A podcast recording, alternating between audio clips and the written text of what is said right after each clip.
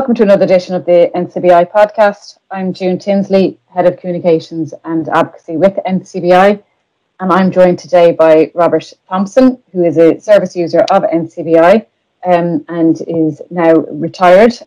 So, welcome, Robert, and thanks for joining us. Hello, and thank you for having me on.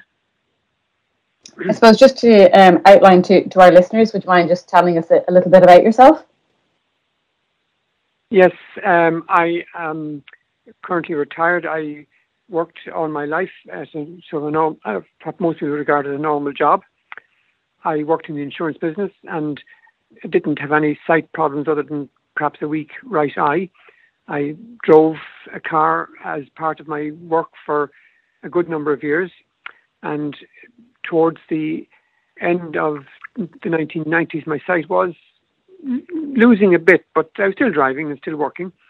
And I uh, then coming towards the more end of my career, although I retired a little bit early, primarily because I was having to go to meetings when lots of figures and information was put in front of you and you were expected to read them in a hurry.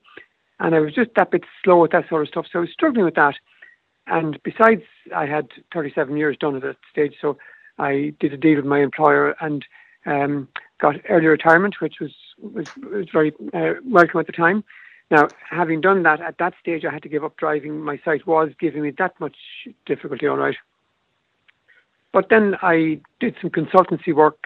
Having worked in the insurance industry, um, in the claims area in particular, I did some consultancy work for uh, the Motor Insurers Bureau of Ireland and um, worked there for another five or six years in, at which time I still wasn't able to drive, I was able to manage other things quite normally, really.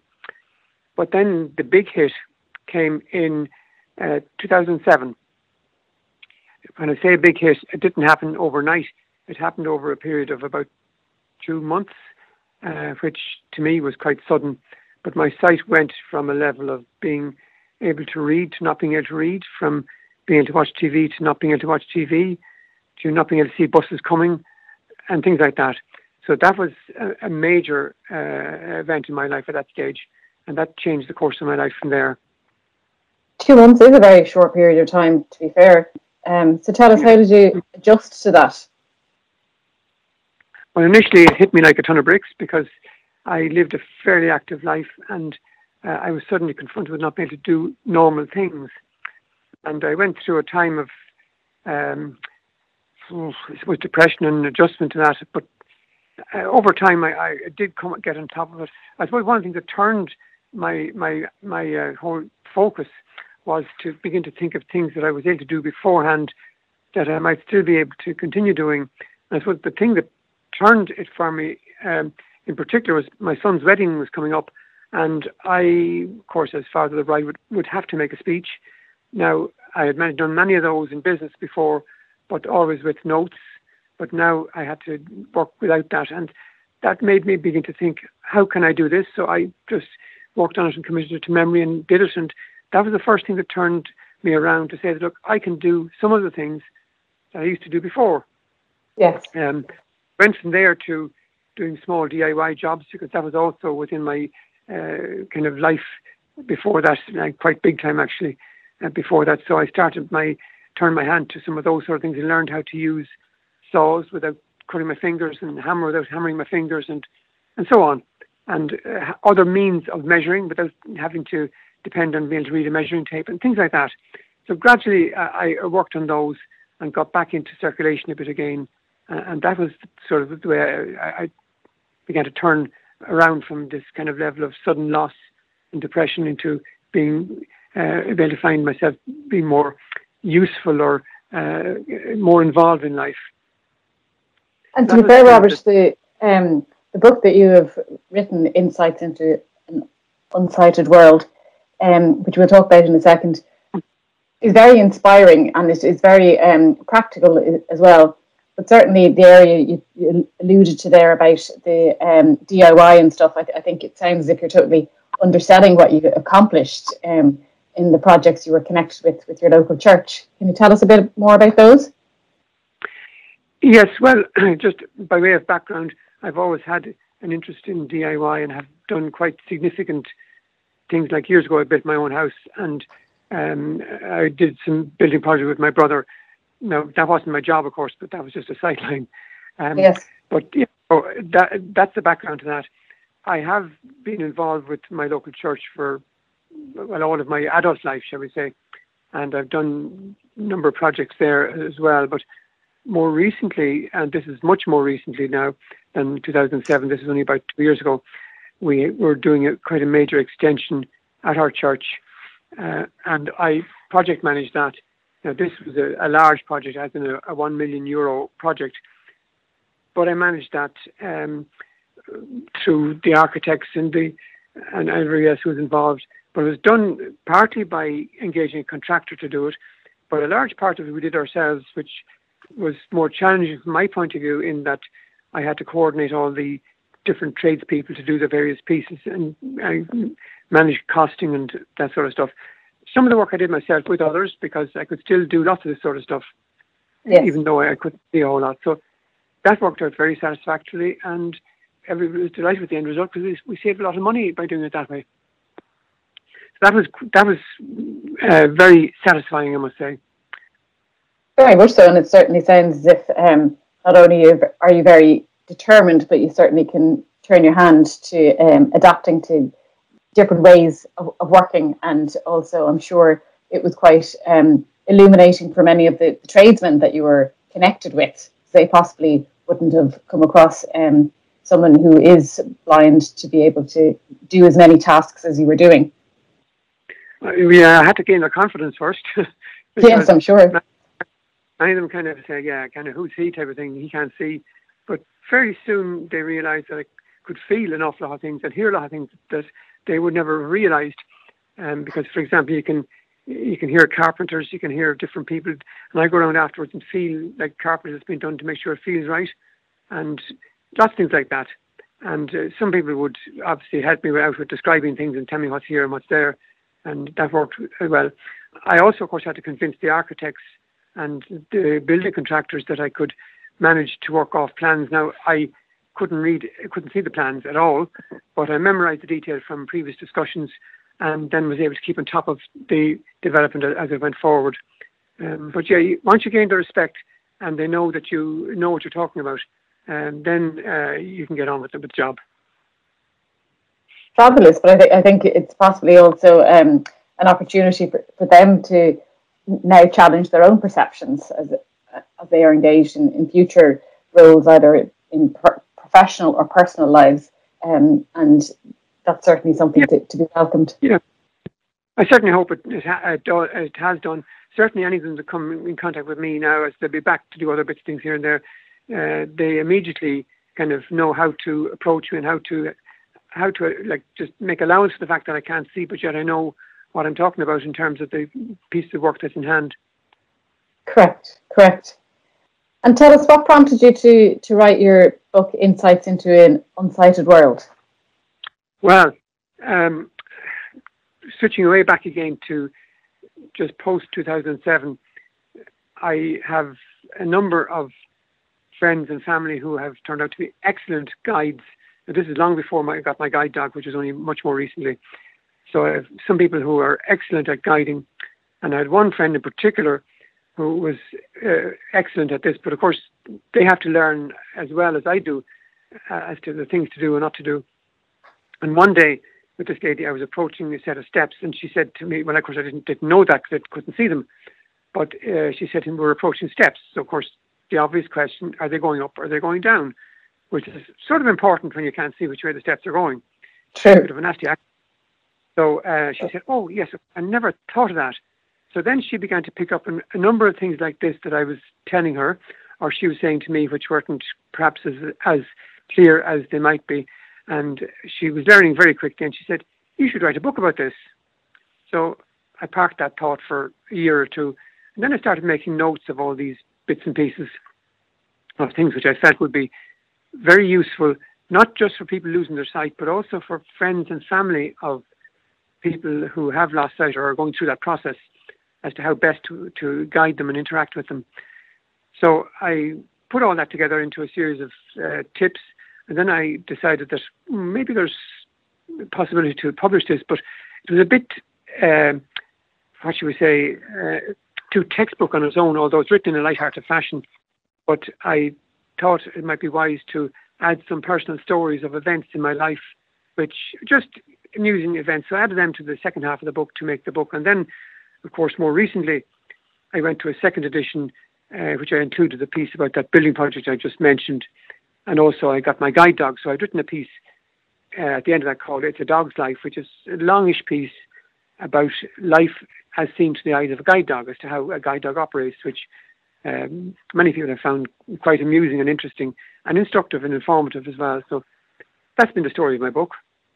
Yeah, to be fair, the, the tone of the book is very um, informative yet informal, and I suppose that's what's uh, so enjoyable about it because not only does it provide those kind of tips on how you can interact with people who are blind and vision impaired um, and their guide dogs, but also uh, peppered throughout it is obviously your own personal experience, um, and I suppose that's what's um, so human about it. Um, I suppose my next question really would be in terms of is there any particular advice you'd give to somebody who has recently received a diagnosis of sight loss? Yeah, well, um, I suppose it depends on whether this is sudden loss, as in immediate loss, or over time. My sight deteriorated from that first time in 2007 to where it is the moment, from being able to see bits at, the, at that time to pretty well nothing now. So I had the advantage of learning as I went along. But uh, if that's your situation, then I would say that uh, all is not lost. There's plenty that people can turn their hand to. I would think, in particular, I would encourage people to uh, think of the things that they used to be able to do um, or used to like doing or be good at before they lost their sight and see are there ways in which you can adapt to do that. Now, clearly, if you like driving, you won't be able to drive anymore, but there are lots of things like I was able to adapt some of my uh, DIY stuff to, to, to be able to continue doing it. I'd say focus quite a lot of energy on that. Um, and the other advice I would say is depending on where you are with technology, I would uh, think that uh, if you are fairly technologically able from before losing your sight, then there's plenty of scope for you to get involved with uh, different softwares which can, can can can help you. NCBI have been very good about this in that they've they're well on top of all of the developments and everything that's going on in the modern technological world, and will help and give advice on that, which I found good. Now, I'm not a highly technological person, and bearing in mind that uh, I lost my sight before the modern technological explosion of uh, social media and so on, but I get by. But I would say that um, even if you don't have uh, any uh, wonderful level of technological skill, there are lots of things that you can learn to do and use. I mean, for example, um, I use an iPhone, and with voiceover turned on on that, I can get by with lots and lots of stuff. But I would say also for anybody who wants to go to their, their PC, there's things like NVDA and uh, JAWS, which are hugely beneficial in assisting with, with uh, working through not normal stuff. If you're in the process of just losing sight, you can still see some. There's a product called Zoom Text again, which NCBI can help you get, which uh, can help you maximize the use of this, whatever sight you have left. But if it gets beyond that, then you need to probably consider NVDA, which is free. Uh, JAWS you'll have to purchase, uh, and I have both in mine. And um, I, I, would actually defer to or default to uh, NVDA probably mo- most of the time. So they're the sort of bits of advice. Two basic things. One is technology, uh, and um, the other is adapting your your your pre-sight loss skills in whatever way you can. Uh, they're probably the two most significant pieces of advice I could give. Oh, sorry, and p- possibly one other, if I may. And, of course. Um, yeah, because um, uh, using a, a, mobility cane is hugely beneficial uh, for two reasons. One is that it makes the world at large realize that you cannot see them and they're going to have to make some adjustments, particularly out in the footpath. But particularly, it gets. I used a mobility cane for, oh, probably uh, yeah, most of 10 years, I think, um, before I got my guide dog and I found it wonderful for, for getting around. But in particular, to alert other people and make you feel as though you're not uh, kind of uh, doing something silly. Because actions if you're blind and doing certain things without a cane in your hand you could look a little bit kind of you know silly kind of groping around for something. Whereas if you have a cane in your hand uh, people immediately know that this person uh, can't, can't just can't see. And it also gets you an easy way of getting assistance as well if you, if you need it so that is a, a psychological hurdle for some people but if that is a hurdle for somebody I would say do everything you possibly can to overcome the, the, the kind of the, your kind of resistance to it and get using it. But once you get using it, you wonder why you why you kind of why you ever did without it. So that's just one of the pieces of advice I give. And, and thank you for that. Um, and certainly, uh, NCBI can offer assistance to anybody who is interested in using a long cane um, and can offer long cane training in that regard to maximise people's independence. And I suppose the last question, Robert, I'd be interested in asking you is just in connection with your guide dog Rona and how much of a, difference that um, has made to your life. You mentioned you have only been um, had Rona for the last number of years, but what kind of improvements has that made for you? It has made me much more mobile in getting around, in that uh, I don't have to depend on my cane. In that with my cane, I would have a fair few bumps with things. You know, I mean, it depends how well you use it but uh, in general, you can avoid poles and all sorts of obstacles like that. But the dog is 100% effective on that. I've only had, in two years, I've only had one bump w- with the dog, uh, whereas with the, getting around with a cane, I could have had several. So yes. she's excellent at uh, finding curb edges. Um, and in general, just my confidence of walking around, I can walk around more freely uh, in that I don't have to kind of worry about every step. I could actually, well, I can't see now anyway, but I am walking blind, uh, you know, to make just the, the in, in, that I just don't see where I'm going. So I can walk quite confidently with the dog and know that I don't have to worry about bumping into something. Whereas the cane, I had to find it. That was a significant difference. Um, so yeah, and uh, I mean there are lots of ways in which the dog kind of understands how to get me around, uh, finding curb edges and turning left and turning right, and all that sort of stuff. Uh, so that makes life just much more uh, when I'm out about, much more, shall we say, fluid for walking. Great. And obviously, um, not only does she ensure that you navigate safely and confidently, um, but it, it, it maximizes your, your independence as well. So, so you're out and about. Um, and I suppose just to encourage listeners to um, jump onto the NCBI website to uh, avail of Robert's book. Um, again, it's called Insights into an Unsighted World um, and does provide a list of tips to, to, family members and to friends on how to interact with people who are blind and vision impaired, and then gives insights into Robert's own experiences.